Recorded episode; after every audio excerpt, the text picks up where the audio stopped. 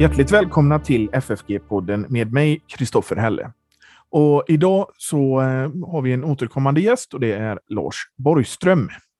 Eh, men först vill jag säga att om man vill ge ett bidrag till poddens eller församlingsfakultetens arbete, gör det gärna på Swish. Numret är 123 100 8457 och så märker man det med FFG podcast eller FFG gåva. Numret finns också i eh, avsnittsbeskrivningen. Då säger jag välkommen till dig Lars, igen. Tack så mycket och tack för att jag fick eh, vara med en gång till. Och eh, vi ska idag tala om Bibelns mest, mest missförstådda verser. Ja, det är ett eh, bokprojekt som jag håller på med. Jag hoppas kunna ge ut eh, denna bok någon gång under nästa kalenderår. Där jag har samlat eh, sådana bibelord som eh, man eh, hör citeras gång på gång, men, men i en alldeles eh, felaktig mening. Så jag tänkte att det är bra att ta itu med det här en gång för alla och, och ge den riktiga förklaringen till de här bibelställena.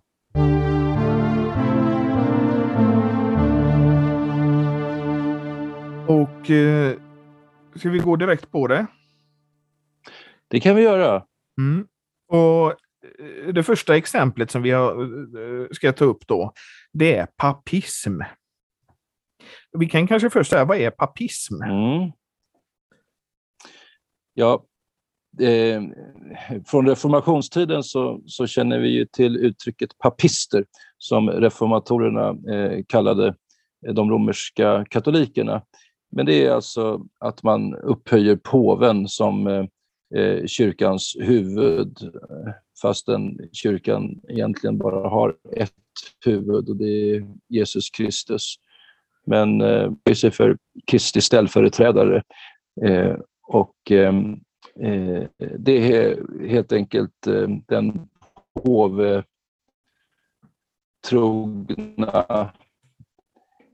eh, teologin som vi kan kalla för papism.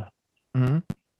Och eh, om vi ska ta det bibelord så som eh, ett av de eh, vanligaste bibelorden som anförs för att påven är eh, Kristi kyrkas eh, huvudledare eh, här på jorden. Det är ju från eh, Matteus 16.18 när eh, eh, Jesus säger och jag säger dig, du är Petrus och på denna klippa ska jag bygga min församling och helvetets portar ska inte få makt över den. Mm. Det är från eh, folkbibelns översättning. Ja. Vad, är, vad är det som är den falska läran i det här? Ja, eh, det här är en, en, eh, en, eh, fel, en felaktig uppfattning av det här bibelstället.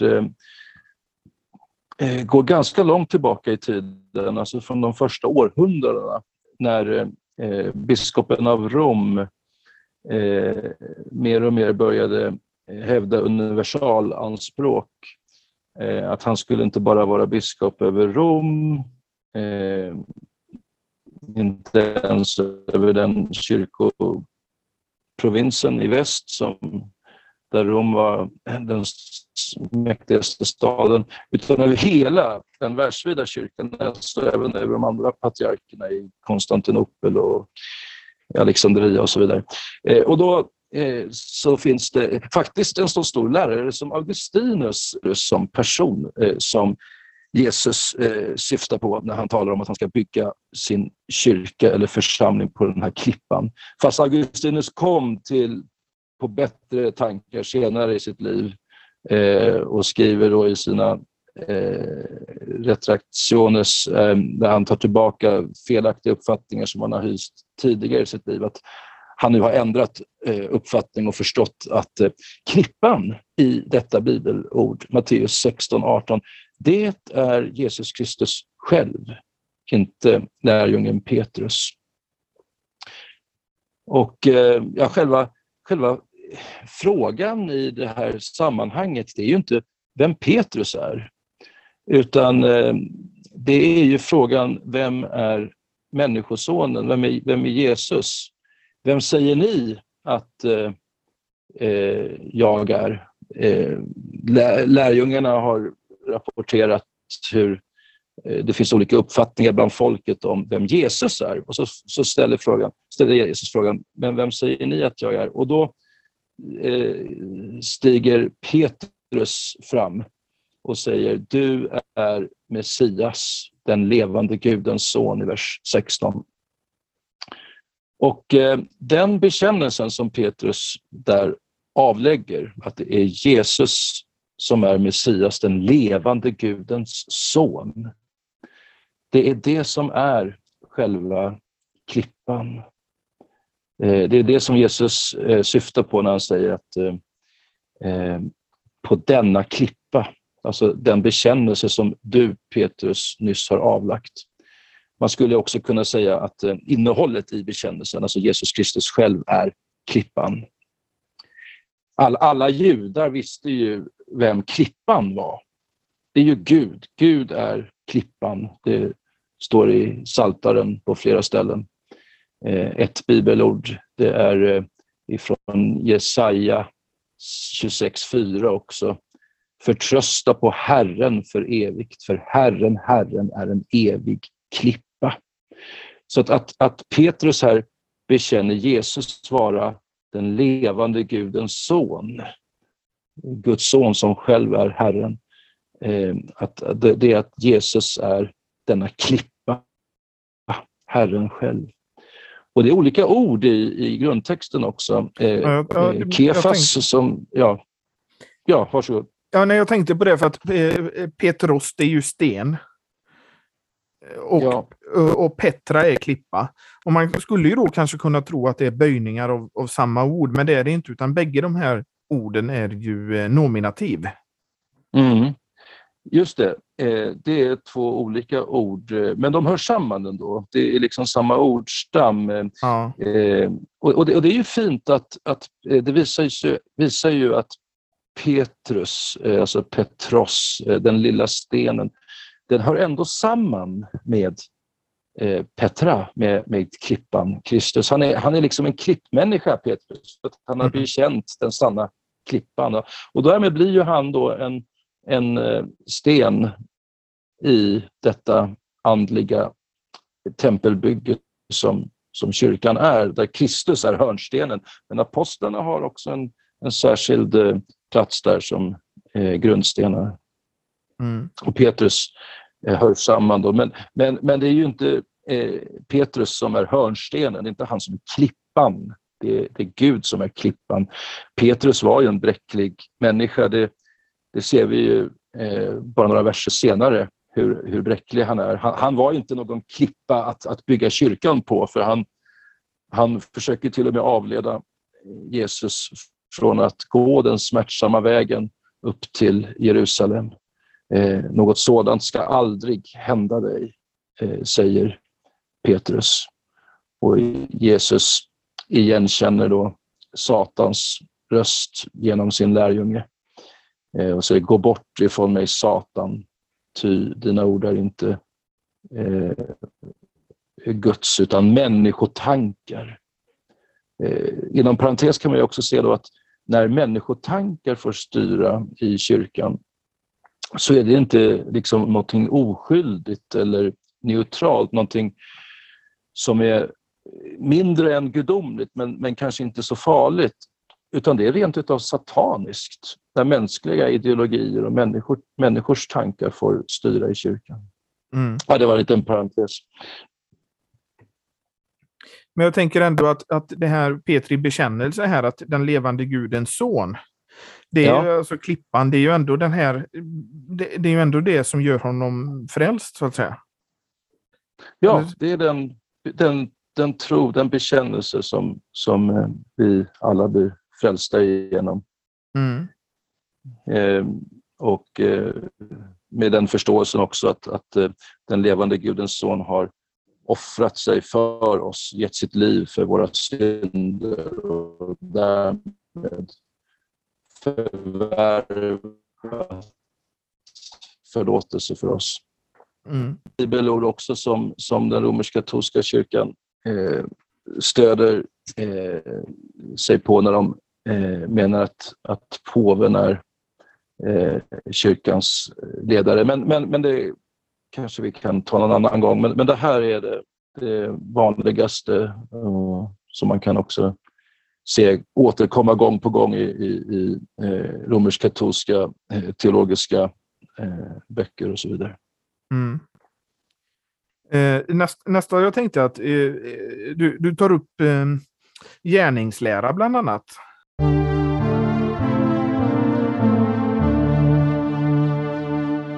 Till exempel, jag tänker på eh, ni ser alltså att människan erkänns som rättfärdig genom gärningar och inte bara genom tro, står det. Jakob 2.24 mm. till exempel. Ja, just det. Jag har grupperat eh, de här bibelorden i den här kommande boken också i olika grupper och eh, det här hör med i samma kategori som det förra bibelstället vi gick igenom, alltså romersk-katolska Eh, missbruk av, av bibelorden. Eh, och det här är ju det bibelord som eh, de använder allra mest för att argumentera mot den lära som kyrkan står och faller med, nämligen mm. att vi blir rättfärdiggjorda genom tron alena. Och då eh, lyfter de alltså fram den här då. Eh, och deras eh, felaktiga, falska lära är ju då att tron på Jesus är inte tillräcklig för frälsningen. Man måste dessutom göra goda gärningar. Och hur ska man bemöta det argumentet då när de vid första anblicken i alla fall ser ut att ha ett bibelord här eh, att luta sig mot. Här står det ju att det är inte bara genom tron utan också genom gärningar som en människa erkänns som rättfärdig. Eller som det står i Bibel 2000, ni ser att människan blir rättfärdig genom gärningar och inte bara genom tron. Ja, hur ska man eh, förstå detta? Ja, först och främst så måste vi se till Bibelns helhet. Mm. Eh, och eh, man får ju göra som reformatorerna gjorde med den här Losi-metoden, att man, man får samla alla bibelord som uttalar sig om rättfärdiggörelsen och se vad de säger om saken. Och eh, då är det ju ingen tvekan om vad som är Bibelns eh, mest frekventa eh, uttryck för eh, hur en människa blir rättfärdig. Eh, Paulus framförallt allt. Eh, men det finns på andra ställen också. Men framförallt i Paulinerna så, så återkommer gång på gång, eh, inte minst i Romarbrevet och Galaterbrevet, hur den rättfärdige ska leva av tro. Och eh, ibland så, så sägs det också uttryckligen att det inte är laggärningar. Romarbrevet 3.28 till exempel. Vi hävdar nämligen att människan förklaras rättfärdig genom tro utan laggärningar och vi kan räkna upp eh, tio till Lilla Bibeln är ju ett av dem. säger samma sak. Eh, Lilla Bibeln är ju ett av dem också när Jesus själv säger ja. att, eh, att eh, det är för att de som tror på honom inte ska ja. gå under utan få evigt nämns liv. ingenting om, om gärningar där. Nej, utan Nej. det är de, de, som tror på honom. Ja. Eh, och, eh, men så har vi ändå kvar det här bibelstället i Jakobs brev. Men, men om vi efter liksom en första anblick här får säga att det står minst eh, 10-1, 15-1 eller 25-1 till den lutherska uppfattningen så, så, så, måste vi ändå förstå det här. För allt, allt eh, som står i Bibeln är ju Guds ord. Vad menar då eh, Jakob eh, när han skriver som han gör? Och eh, en förklaring som jag tycker är rimlig. Eh, det är att Paulus eh, talar om vår rättfärdiggörelse inför Gud, men att Jakob talar om någonting annat, nämligen om vår rättfärdiggörelse inför människor. Mm. Det vill säga att det handlar om vilka vi som är kristna kan erkänna som andliga syskon. Eh, vi kan se vad Jakob skriver bara några verser tidigare i kapitel 2, vers 15 och 16. Eh, då skriver han så här. Om en broder eller syster inte har kläder och saknar mat för dagen och någon av er säger till dem, gå i frid, klä er varmt och ät er mätta, men inte ger dem vad kroppen behöver, vad hjälper det? Mm. Eh, alltså ett okristligt yttre beteende eh, där man inte bryr sig om sin eh, broder eller syster i tron. Eh, eh, eh, det, kan, det, det gör att vi inte kan erkänna den människan som kristen. Alltså även om eh, eh, bekännelsen finns där, han säger sig tro på Jesus Kristus, men hans handlande talar ett motsatt språk, då kan vi inte erkänna den människan som rättfärdig. Det, det här är vad, vad, Robert Kolb talar om i, i, sin bok The Genius of Lutheran Theology också, det här med aktiv och passiv rättfärdighet. Den aktiva mm. rättfärdigheten inför människor och den passiva som du blir skänkt utav Gud. Just det. Eh, när du säger så så kommer jag direkt att tänka på eh, Luthers eh, förord eh, till den latinska utgåvan av alla hans skrifter, hans samlade skrifter, som sammanställdes till slutet av hans liv, några, några år innan hans död. Och då skriver han i förordet där hur han eh, fick syn på evangeliet. Och då använder han just det här uttrycket, den passfärdigheten, som han upptäckte när han läste eh, Romarbrevet eh, 1, vers 16 och 17. Där. Mm. Eh, att, att det var något som man mottog istället. Och, och det var en sån fantastisk eh, upplevelse för honom att han kände det som att han vandrade rätt igenom paradisets uppslagna dörrar, helt och hållet född på, född på nytt. ja. Men, Men det, alltså det det, jag tyckte att Kolb får fram det väldigt bra i mitt samtal med honom om den boken. För då säger han att det inte, alltså, i boken står det två slags rättfärdig, eh, rättfärdiggörelse. Men han menar att det kanske är två fack av rättfärdiggörelse. Alltså att det, man ska inte blanda ihop dem. Nej. Nej, det, det ena är ju Kristi rättfärdighet som vi tar emot eh, passivt så att säga. Eh, mm. En främ, främmande rättfärdighet som inte har ett dugg med våra gärningar att göra. Det är den som frälser oss. Mm. Och sen den, den, aktiva, det är det vi kan uträtta eh, så som eh, rättfärdiggjorda. Och, eh, det är den som, eh, som eh, Jakob här talar om, eh, menar jag. Så, så mm. tror jag att man, man får förstå det här. Mm. Eh, tron bevisar sig i gärningar. Och Han säger också att eh, tron i sig själv är död när den är utan gärningar. Eh, alltså även om vi blir frälsta genom tron alena så är ju aldrig tron ensam eh, att på det sättet att den, aldrig, aldrig, att den inte skulle automatiskt eh, eh, frambringa goda gärningar. Men vi måste skilja på detta. Eh, det, och Gud, Gud ser våra hjärtan. Han ser om den levande tron finns där, kärleken till Kristus. Eh, men vi kan inte blicka in i våra människors hjärtan. Vi kan bara se den aktiva rätt, rättfärdigheten. Ja. Eh, och, det, och, det, och, där, och, och därför så skriver Jakob att eh, det är inte bara tron utan också gärningarna som måste till för att vi som kristna ska kunna erkänna våra eh, andra kristna bröder som, och systrar som rättfärdiga. Men han, han, skriver ju vidare, på, om vi ska gå vidare, så är det också det här med var ordets görare, inte bara dess hörare. Annars bedrar ni er själva. Mm. Ja, den... Och, Ja. Där hävdar de då att tron på Jesus inte är tillräckligt för frälsningen, utan man måste dessutom göra de här goda gärningarna, vilket är en falsk lära.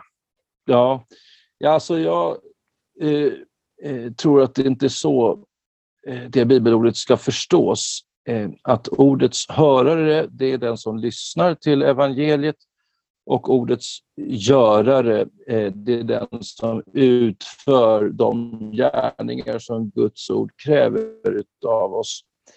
Eh, jag tror att det är en missuppfattning. Jag tror att eh, ordets hörare, ja det är den som, som stannar upp inför ordet och, och, och, och lyssnar till det. Eh, men eh, om det bara sker flyktigt, så att säga, som när man betraktar sitt ansikte i en spegel och sen eh, bara går iväg och glömmer eh, genast hur han såg ut. Jag, jag citerar nu från Jakobs brev kapitel 1, eh, vers 22 och till 27, där de här eh, orden står, var ordets görare, inte bara dess hörare. Eh, eh, då är man bara en, en, en hörare som liksom flyktigt eh, eh, har, har, hör Guds ord. Så fortsätter jag att läsa här. Eh, den som däremot blickar in i frihetens fullkomliga lag. Det låter som att det skulle vara frågan om, om lagen här, men det är mm. evangeliet som är frihetens lag.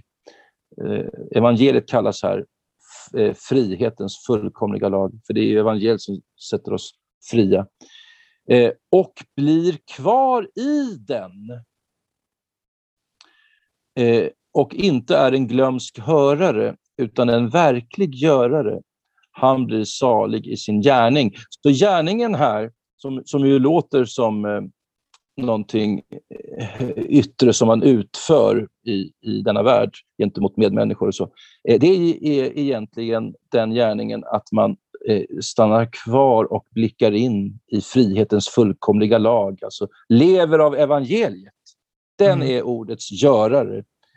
Så att det, det är inte frågan om att tro och utföra gärningar. Det är inte det som är motsatsen här, utan motsatsen är bara ett, ett, ett flyktigt, eh, förstrött eh, eh, hörande av ordet gentemot detta att stanna upp inför ordet och, och leva utav det, tränga in i det djupare och liksom betrakta den här frihetens fullkomliga lag.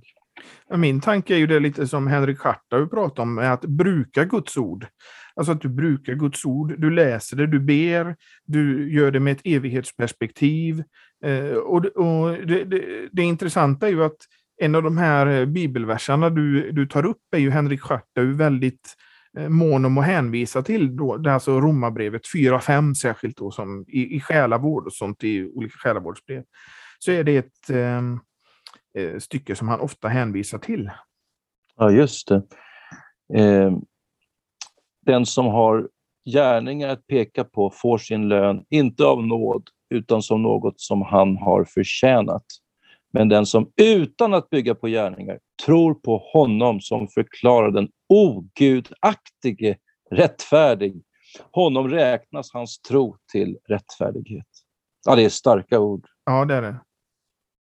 Den ogudaktige blir rättfärdig. Ja. Och när vi går till, till, tillbaka till det här med låsig metod och vad, vad Bibeln säger, så är ju det här eh, det som Bibeln säger. Paulus är mm. väldigt tydlig med det här. Ja, det, det, det är ju en, en eh, tonvikt eh, just i Paulus brev och särskilt Galaterbrevet och Romarbrevet. Men det är ju samtidigt eh, hela Bibelns samlade budskap. Eh, du nämnde ja. till exempel lilla Bibeln, ju, som den vers som som eh, eh, sammanfattar hela Bibelns budskap i en enda vers. Det är ju detta att vi blir frälsta genom tron på Jesus. Men det är också om man går tillbaka och tittar till exempel vad profeten Jesaja skriver, så är ju han mm. väldigt noga med att påpeka att det är nåden också. Jesaja kan vi säga är Gamla testamentets evangelist. Mm. Eh, det är verkligen en höjdpunkt i den eh, messianska profetian i Jesaja. Inte minst kapitel 53 förstås, men, men, men det genomsyrar hela boken. Mm.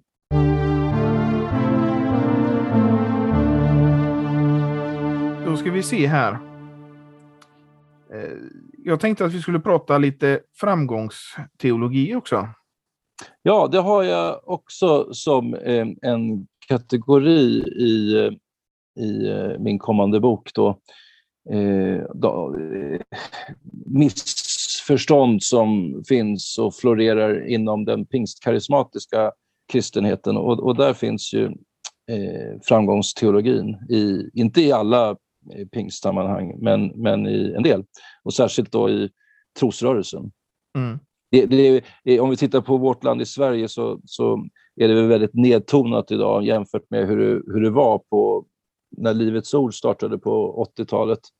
Men, men eh, i olika skepnader, starkare eller svagare, så, så kan man möta sådana eh, tankar fortfarande idag. Att, att, tror du bara tillräckligt starkt så eh, får du ett eh, fullödigt liv i denna, i denna värld, både vad gäller hälsa och, och, och, och materiella rikedomar och familjeliv och så vidare. Karriär i arbetslivet. Och eh, då är det just det som du pratade om innan, Jesaja 53, som de hävdar. Ja, just det. Det, det, det stämmer. Där, där har de plockat ut en vers, eh, eh vers 4, eh, som de eh, bygger sitt så kallade health and wealth eh, gospel på. Eh, men det var våra sjukdomar han bar. Våra smärtor tog han på sig, medan vi såg honom som hemsökt, slagen av Gud och pinad. Och, och, och då eh, förekommer då den, den, falska utläggningen att eh, eftersom Jesus bar våra sjukdomar på korset behöver vi aldrig vara sjuka. Genom tron på Jesus och hans verk så har vi fullständig hälsa. Det är bara genom otron som eh, vi blir och förblir sjuka. Mm. Och det är en väldigt hemsk eh, lära eh, som lägger liksom sten på börda för en, en lidande sjuk människa. Som, det är inte nog med att man, man plågas av, av den kroppsliga skröpligheten utan nu är det också fel på min tro. Det är det som är orsaken till, till att eh, man lider. Det, det kan lätt leda in i en förtvivlan. Ja, det... Men det, alltså, ingenting sker ju utav en slump. Utan det, det är ju till exempel för straff för de ogudaktiga, men också till eh, för, för de troende, alltså det är en vägvisare. Ja, det är en övning i, i förtröstan, att i alla situationer vända sig till Herren. Eh, att vi allt ivrigare får, får be eh, Gud om hjälp i all nöd och fara. Eh, lidandet har fört många, många människor närmare Herren. Mm. Du har säkert, Kristoffer, eh, hört talas om många och läst om många människor som har blivit omvända just på sjukbädden. Ja. I, oh ja. I livets vanliga eh, lunk och takt så, så rullade det på. Eh, och särskilt lyckliga dagar så kanske man inte har tänkt på eh, Gud. Man skapar sig liksom ett, ett jordiskt paradis här på jorden. Men, men just i motgången så kommer människor ibland till omtanke. Det är inte, det är inte något frälsningsmedel, det är inget sakrament eh, att, att bli sjuk. För det är många människor som eh, eh blir förbittrade istället och kanske till och med Eh, knyter näven eh, mot eh, Gud i höjden. Men, men eh, många människor eh, har ödmjukats av eh, sjukdomar och lidande. En, en av de här historierna jag tänker på, det var ju att hur, hur någon annans sjukdom kan vara till, till gagn för någon annan. Och det var alltså prästen Henrik Florus Ringius, som då var präst um, i Segelora, just där vår vän Pekka Heikkinen bor. Mm. Och, och uh, han var där som, som nyprästvigd och uh, så var det en som var sjuk och så skulle han gå och ge henne nattvard. Och så höll han ett skriftetal och den här kyrkliga damen hon sa, kan du inte bättre? Mm. Det var det mm. sämsta jag har hört. Mm. Och det förändrade hans liv. Mm. Jag tänker på Romarbrevet 8.28 Eh, för den som älskar Gud samverkar allt till det bästa. Mm. Och ordet allt där, det betyder verkligen allt. Det är, både glädje och sorg och, och, och, det är smärta och sjukdomar och, och allt sånt också. Så ja, det Herren, ja, och, och eh, det samverkar till det bästa. Och det bästa det är förstås att få komma hem. Vad spelar någonting roll eh, i jämförelse med att få komma hem till himlen? Och Herren vet hur han ska ta oss hem. Det får gå genom eh, eh, olika eh, eh, eh livssituationer. Ibland för han ut oss på de gröna ängarna, men, men det får också gå genom dödsskuggans dal ibland. Men hem måste vi och Herren vet hur han ska ta oss hem. Mm. Och, och, då får jag förresten också eh, fortsätta detta eh, och förklara hur eh, Jesaja 53, 4 ska förstås. Mm. Eh, alltså för det första så är ju, måste vi konstatera att eh, framgångsteologin, health and wealth gospel, är obibliskt. Eh, Paulus, eh, han var ju själv eh, sjuk. Eh, han hade en ögonsjukdom, han hade en svag kropp, säger han också i Galaterbrevet 4.14. Han plågades av en tagg i köttet och, och bad om att bli, bli befriad från detta, men fick svaret min nåd är dig nog. Eh, så, men vi måste ställa frågan då, då.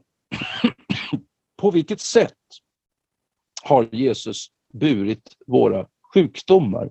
För det är ju det som sägs där mm. i Jesaja 53.4. Han har burit våra sjukdomar. Ja, han har burit vårt lidandes fulla förbannelse. Precis som han också har burit vår synds förbannelse. Vi kan faktiskt jämföra dessa två saker. Sjukdomarna och synden.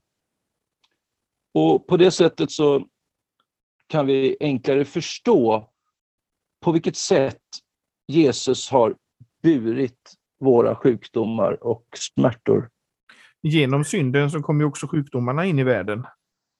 Det finns ett samband där också, precis. Ja. Eh, men det sambandet, det är ett, eh, ett allmänt eh, samband. Alltså genom Adams synd så har sjukdom drabbat mänskligheten. Ja, ja. Vi kan inte peka ut olika människor och säga att, att du lider av den här sjukdomen för du har begått den och den synden. Nej, nej, nej absolut inget inte. specifikt men... samband. Så. Men, men det, det är det som men det, det, det, är arvsynd, alltså det, det är arv, arvsyndens äh, verkan hos människor. Ja, just det. Mm. Och varför andra får lida mer än, än vissa, det, det, det kan vi inte förstå eh, alla gånger. Ibland kan vi förstå det. Ja. Att, en, att, att en alkoholist eh, eh får lidanden, ekonomiska bekymmer och, och, och kroppsliga sjukdomar, eh, det beror ju på alkoholkonsumtionen mm. ofta. Eh, och så vidare. Men, men, men, men eh, det är inte alltid det finns ett sådant eh, samband. Eh, men vad, vad skulle jag säga nu? Att eh, eh, vi kan jämföra de här sakerna, eh, sjukdomarna och synden. Och vi vet att Jesus, han har ju eh, tagit bort syndaskulden för oss genom att dö för oss på korset. Det betyder att syndens förbannelse den dom och död som synden för med sig, den är borttagen. Mm. Eh, men den, alltså, förbannelsen är borttagen. Men inte synden i sig, eller hur? Vi, vi är ju syndare. Vi, vi har synden inneboende i våra hjärtan. Det, det ska också avlägsnas en dag, när vi uppstår eh, med härlighetskroppar.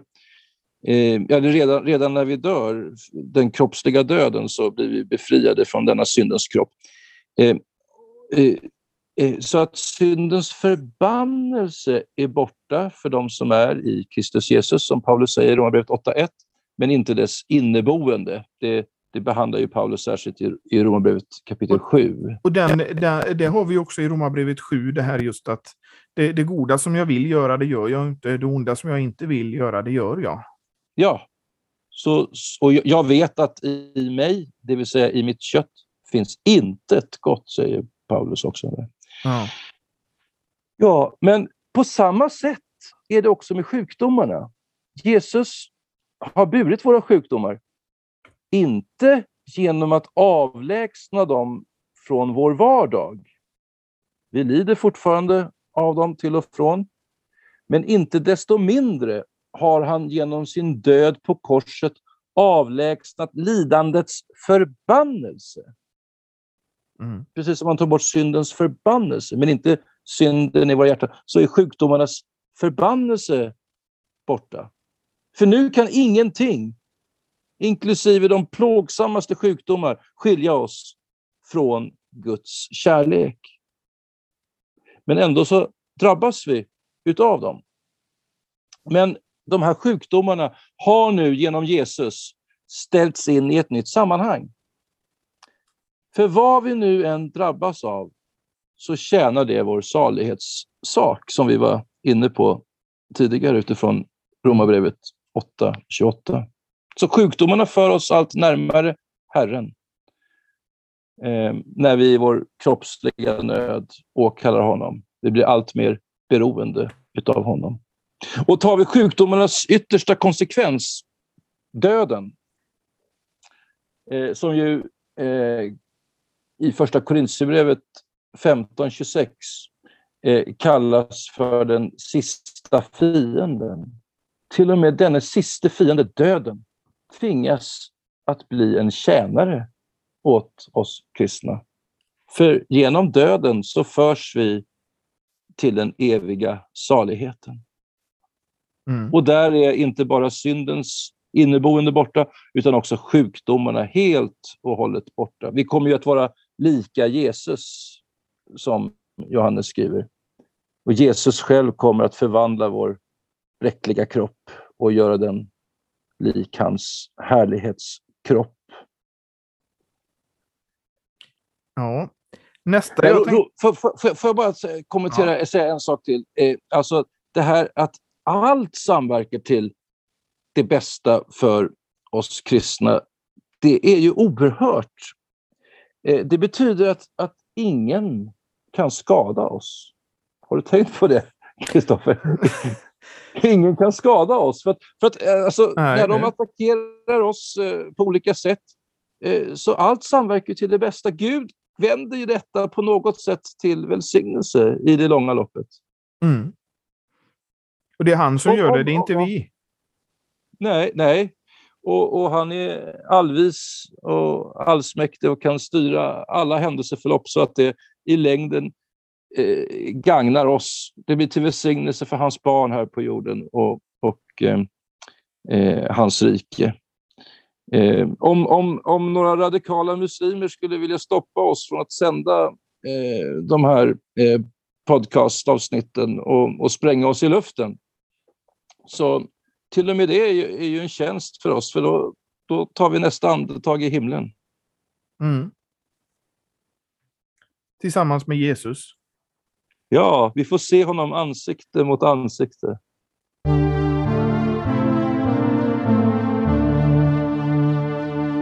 Ska vi gå på nästa? Ja. Och det är det här med endast troende vuxendop.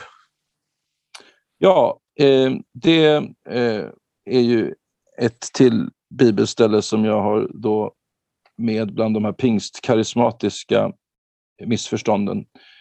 Eftersom eh, de hävdar att eh, små barn inte kan döpas därför att de små barnen inte har någon förmåga att tro. Därför att eh, eh de kan inte förstå eh, Guds ord och därför kan de inte eh, komma till tro. Eh, och ett, ett bibelord som, som brukar eh, användas är ju Markus 16, 16 eh, där Jesus säger att eh, den som tror och blir döpt eh, ska bli frälst, eh, men den som inte tror ska bli fördömd. Mm. Och då utifrån det bibelordet så brukar man säga att eh, ja, de, de, de tar fasta på den ordning som tron och dopet nämns här. Men har man läst det... grekiska så vet man att det inte har någon betydelse. Utan det är grammatiken som har betydelse. Ja, Och skulle man titta på själva dopbefallningen eh, i Matteus 28, 28 ja. då är det omvänd ordning. Alltså gå ut och gör alla folk till lärjungar. Eh, hur ska detta lärjungagörande gå till? Jo, döp dem. Döp dem och lär dem. Ja, och lär dem. Då, då nämns eh, eh dopet eh, först och sen eh, undervisningen. Eh, men eh, som du säger själv, att det är inte liksom en kronologisk följd där, utan de sidoställs så att säga. Och det, samma sak här i Markus 16.16, 16, att Eh, det är inte avsett att, att förstås så eh, kronologiskt. Men det, det, som man kan konstatera i Matteus eh, eh, dopbefallning är ju också att eh, dopet är ett, dopet är passivt, allting står i passivum. Och att eh, det är ett dop, alltså ett namn, alltså in i det namnet som tillhör mm. Fadern, Sonen och den heliga Anden. Om man tittar för att namnen mm. står i, i singularis genitiv och det står i akkusativ eh, naonoma, namnet. Ja, just det. Precis. Det ser vi inte så tydligt, eller vi ser det inte alls i svenska. I svenska, nej. Men i engelskan så syns det ju in the name of the Father and the Son and the Holy mm. Spirit. Jo. Um, så de delar det här namnet och det tycker jag är en viktigt uh, att påpeka så att folk förstår det. Ja, ibland ibland eh, så tror de att det är tre olika namn. Just det. Eh, och det är väl ett av Bibelns allra starkaste eh, beläggställen för eh, treenighetsläran, eller vad säger du Kristoffer? Det skulle jag nog säga, ja. Mm. Det, är så, det är just så tydligt just med att det, det, det, det framgår att det är ett namn. För de står i singularis genitiv allihopa mm. och så akkusativ på namnet. Mm. Eh, om vi ska bemöta baptisterna då, eh, vad gäller det här med troendedop, så eh, måste vi först och främst slå fast att eh, barn kan vara frälsta. Jesus säger tydligt att Guds rike tillhör sådana som dem. Det vill säga, alltså Guds rike är till också för dem. Eh, Markus 10.14. Men, men eh, de föds ju med arvsynd. De föds ja. som syndare. De, de, de, de föds, den, den, naturliga födelsen eh, innebär att de redan från början är fiender till Gud. Eh, det står i, i Augsburgska eh, bekännelsen. Eh, och eh, eh, det, det, det, alltså, arvsynden är ju inte någonting som växer fram, den finns ju där hela tiden. Ja, ja. Från släkte till släkte. Ja, det, så är det. Syndafördärvet är gemensamt för alla människor. Och, eh, eh så, så, så, så, de små barnen är inte medborgare i Guds rike från början, utan de måste bli det. Eh, och eh, det är därför eh, dopet eh, är så eh, passande eh, för dem de, de är så små, de kan inte förstå predikan och, och bli eh, eh, på nytt födda genom ordet. Eh, men tro är ju förtröstan, det är framförallt förtröstan ju. Mm. Och eh, in, in, man behöver inte ha alla rätt på någon dogmatiktenta eller, eller så för att vara ett Guds barn. Utan det är att förtrösta på Jesus. Och, och den här tron, förtröstanstron, den, eh, skänker den helige Ande. Det är den helige Andes arbete att eh, föra oss till Kristus. Han är heliggöraren, hjälparen som hjälper oss till tro. Han ska förhärliga Jesus när han kommer, sa frälsaren själv. Det har, det har, och han kommer i dopet. Ja. Det har vi ett vittnesbörd på här i podden i Pekka Heikkinens sommarprat när han pratar om döpelsenåden. Mm hur, hur eh, den eh, bar honom fram till eh, det som till slut blev en prästkallelse. Ja, just det. Ja, det var, det var ett fint program som jag eh, lyssnade med stort intresse till. Hoppas att det blir en fortsättning på det, på det programmet. Det, det hoppas jag också. Mm. Eh, men så att från början när man föds eh, så eh, står man alltså som fiende till Gud. Det som är fött av kött, köttet, det är kött, säger Jesus i samtalet med Nikodemus. Men det som är fött av anden, det är ande. Då blir man en andlig människa. Och det är eh, Gud som föder oss eh, till nya människor. Eh, och ehm, eh, det sker i dopet eh, för de små barnen. Eh, och det, det, ser vi till exempel i Titus kapitel 3, vers 4 och 5, en, en text som vi eh, citerar alltid när vi har Eh, i, i dopliturgin. Men när Gud, vår frälsare, uppenbarade sin godhet och kärlek till oss människor frälste han oss inte för rättfärdiga gärningar som vi hade gjort, utan på grund av sin barmhärtighet. Han frälste oss genom ett bad till ny födelse och förnyelse i den helige Ande.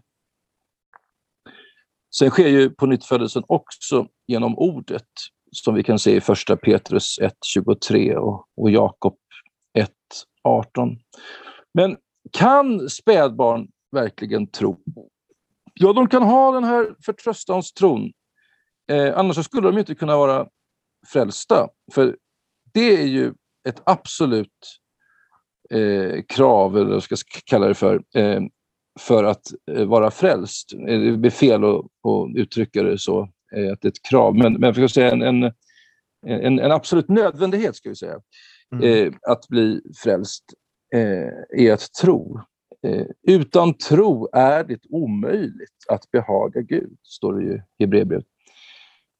Och eh, alltså så måste man tro om man ska vara frälst. Det gäller barnen också. Men Jesus ställde fram ett litet barn i lärjungarnas mitt och sa, den som förleder en av dessa små som tror på mig, för honom hade det varit bättre att få en kvarnsten hängd om halsen och bli sänkt i havets djup. Och, och, Jesus, eh, ja, det är flera gånger han ställer fram ett litet barn och, som ett föredöme och säger till de vuxna att, att, att eh, de måste omvända sig och bli som de små barnen. Det är inte barnen som först måste bli som vuxna. Eh, så eh, Eftersom spädbarnen inte kan förstå Guds ords predikan så är dopet det nådemedel som den helige Ande använder för att ta upp de små i Guds familj. Mm. Anden kommer till dem i dopet och tar då sin boning i deras hjärtan. Vi har ju till och med ett, ett bibliskt exempel på ett foster som... Johannes döparen? Ja. ja. Eh, I sjätte Eh, månaden var ju han, ja, eh, hans mor då. Ja, ja. ja. Eh, precis. Men jag, jag tänker ja. på en annan sak som, i, i det här som jag som att, eh, i Luther med sin, eh, när han argumenterar med Erasmus, så säger han att om, om det är så att du kan avgöra någonting själv, till exempel dopet. Om du säger att jag vill bli döpt, så att jag, då, då är du mäktig. Om du kan göra det här avgörandet själv, då är du mäktigare än Gud. Mm. Ja. Om du kan göra någonting själv för din frälsning, mm. så, då är du mäktigare ja, än Gud, säger Luther. Ja, ja. ja det är tänkvärt. Då kan du verkligen. göra någonting som Gud inte kan. Mm. Och eh, bara det minsta lilla ville Erasmus att man skulle kunna göra själv, men Luther sa nej, det går inte. Nej. Och vilken eh, tröst det är, vilken frälsningsvisshet vi har i det eftersom Jesus är en eh, allsmäktig frälsare. Så vad tryggt det är att, att, att hela frälsningen ligger i hans hand och inte i vår. Inte ens till en promille. Nej, precis. Det... det är fullbordat, sa han på korset, och då är det fullbordat. Ja, det är det. Så det, det tycker jag är värt att, att, att, att, ta upp när de pratar om det här med vuxendop, att man ska kunna avgöra det själv. Att då är, ja, kan du ja. avgöra, göra det själv, ta ett avgörande steg själv. Bara om det ens är ett mm. litet, då är du mäktigare än Gud. det var, tack för det citatet. Jag har ju läst, eh, eh jag läste hela boken för en, ja, det är kanske 25 år sedan, men, men så har jag läst delar och sådär. Men det där hade jag fallit bort ur mitt minne. Tack för att du påminner om det. Ja, jag får tacka Timo Lato för en, eh, för, eh, för en väldigt fin undervisning om det. ja. Mm.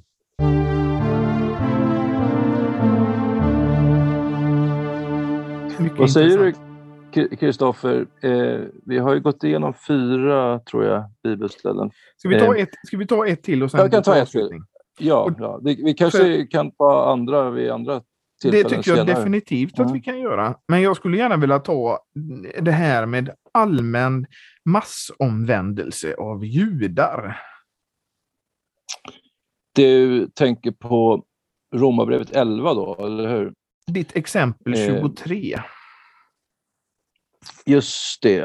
Eh, det är där eh, Paulus skriver Eh, bröder, jag vill att ni ska känna till denna hemlighet så att ni inte har för höga tankar om er själva. Förhärdelse har drabbat en del av Israel och så ska det förbli till dess att hedningarna i fullt antal har kommit in. Och det, är så, alltså på det viset, hela Israel ska bli frälst. Romarbrevet 11, 25 och 26. Och den falska läran utifrån eh, detta bibelställe det är att mot slutet av världshistorien, när hedningarnas fulla antal inbärgats i Guds rike, kommer hela nationen Israel, det vill säga alla etniska judar, att bli frälsta. Det är det som menas med det är så hela Israel ska bli frälst.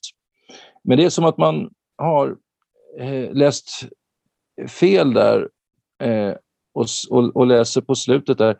Eh, och då ska hela Israel bli frälst. Alltså efter att hedningarna har inbärgats, då ska Israel bli frälst. Fast det står inte så, det står hotos, alltså på det sättet. Eh, det är så, som folkbibeln översätter det här. Det mm. är så eh, hela Israel ska bli frälst. Eh, alltså, vi kan ju först säga direkt att eh, det här är en falsk lära.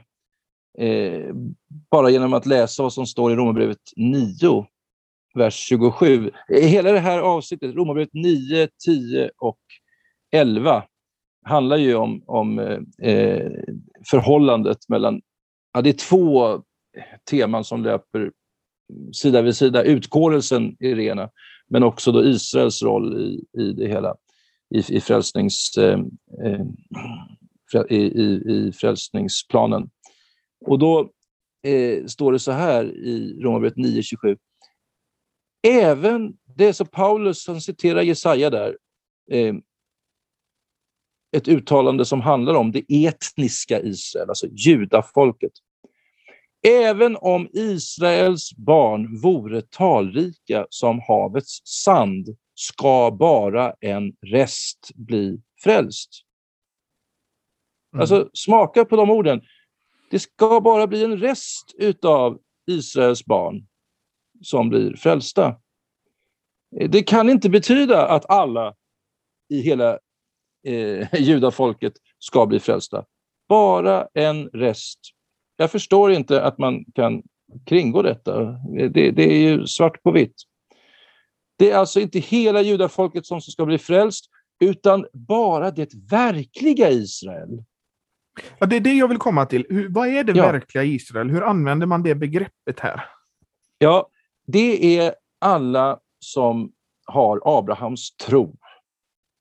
Mm. Eh, eh, de som trodde på den kommande frälsaren.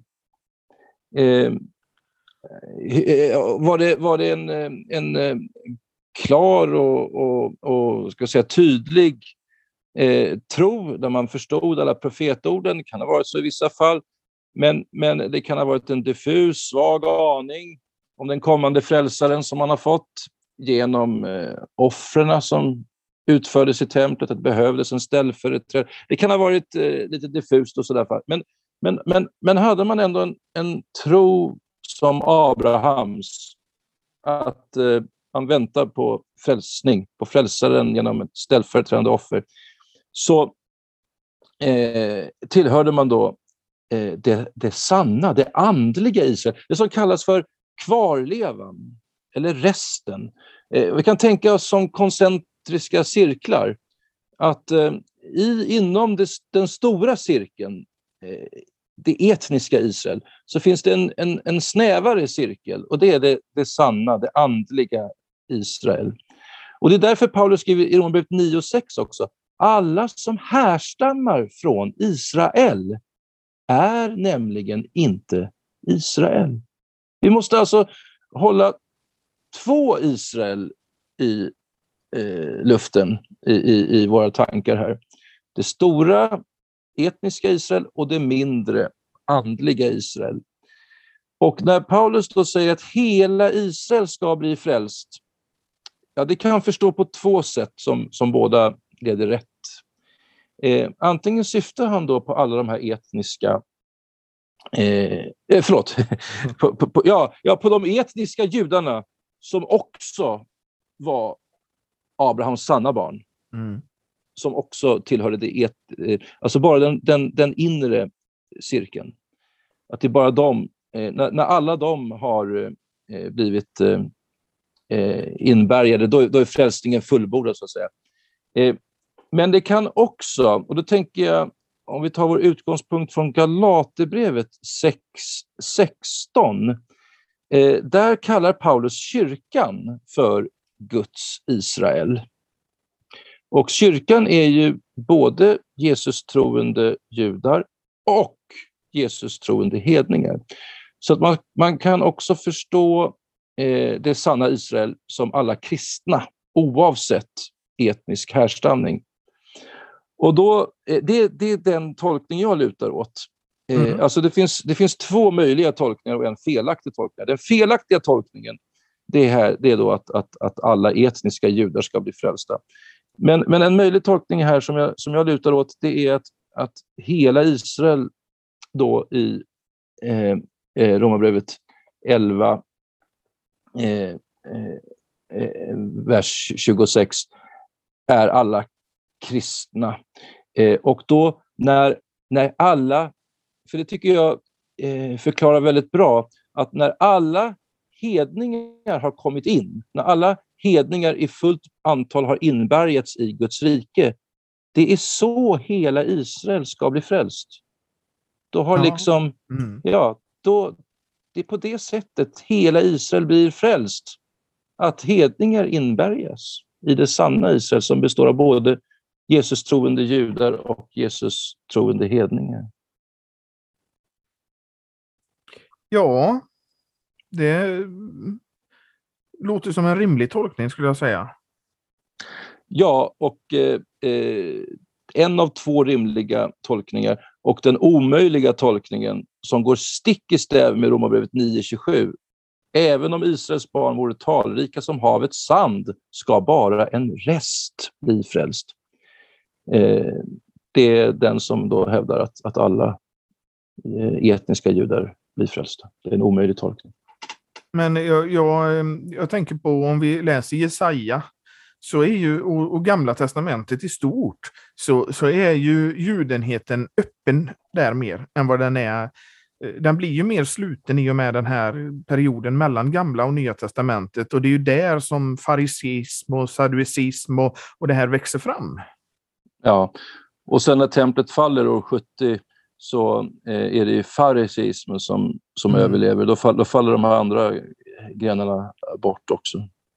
Ja. Alltså esséer och, och eh, saduceer. Ja.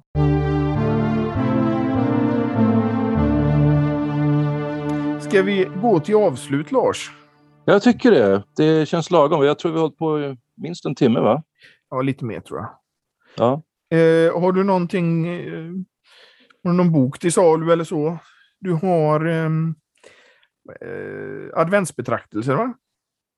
Just det, en julbok med betraktelser mm. både för adventstiden och jultiden. Ja. Den blir aktuell här nu när nya kyrkåret kommer. Ja. Den är till salu och sen har vi eh, ja, den här boken om romersk-katolska kyrkan och dess eh, falska läror. Den heter eh, Bibliskt mm. och romersk-katolskt. Var i består skillnaderna? Mm. Eh, den säljs och sen eh, Amerikas Luther, den talade vi om också i ja. förra programmet, ja, Walter, mm. boken om Walter. Eh, sen håller jag faktiskt, jag är faktiskt klar med en utläggning av romarbrevet, men eh, den är eh, inte tryckt än. Men det, det, det är den närmaste boken som kommer. Okej. Okay. Ja. Och dina böcker kan man köpa på Lutherska församlingens hemsida? Ja, det mm. stämmer. Mm. Mm. Bra, då tackar jag dig Lars för att du var med. Och så säger jag till våra lyssnare att om man vill eh, ge ett bidrag till församlingsfakulteten och podden så gör det gärna på Swish. Eh, numret finns i avsnittbeskrivningen och har man inte Swish så eh, går det bra att besöka vår hemsida ffg.se för annat sätt. Då säger jag tack Lars. Tack för att jag fick komma. Och eh, tack lyssnarna.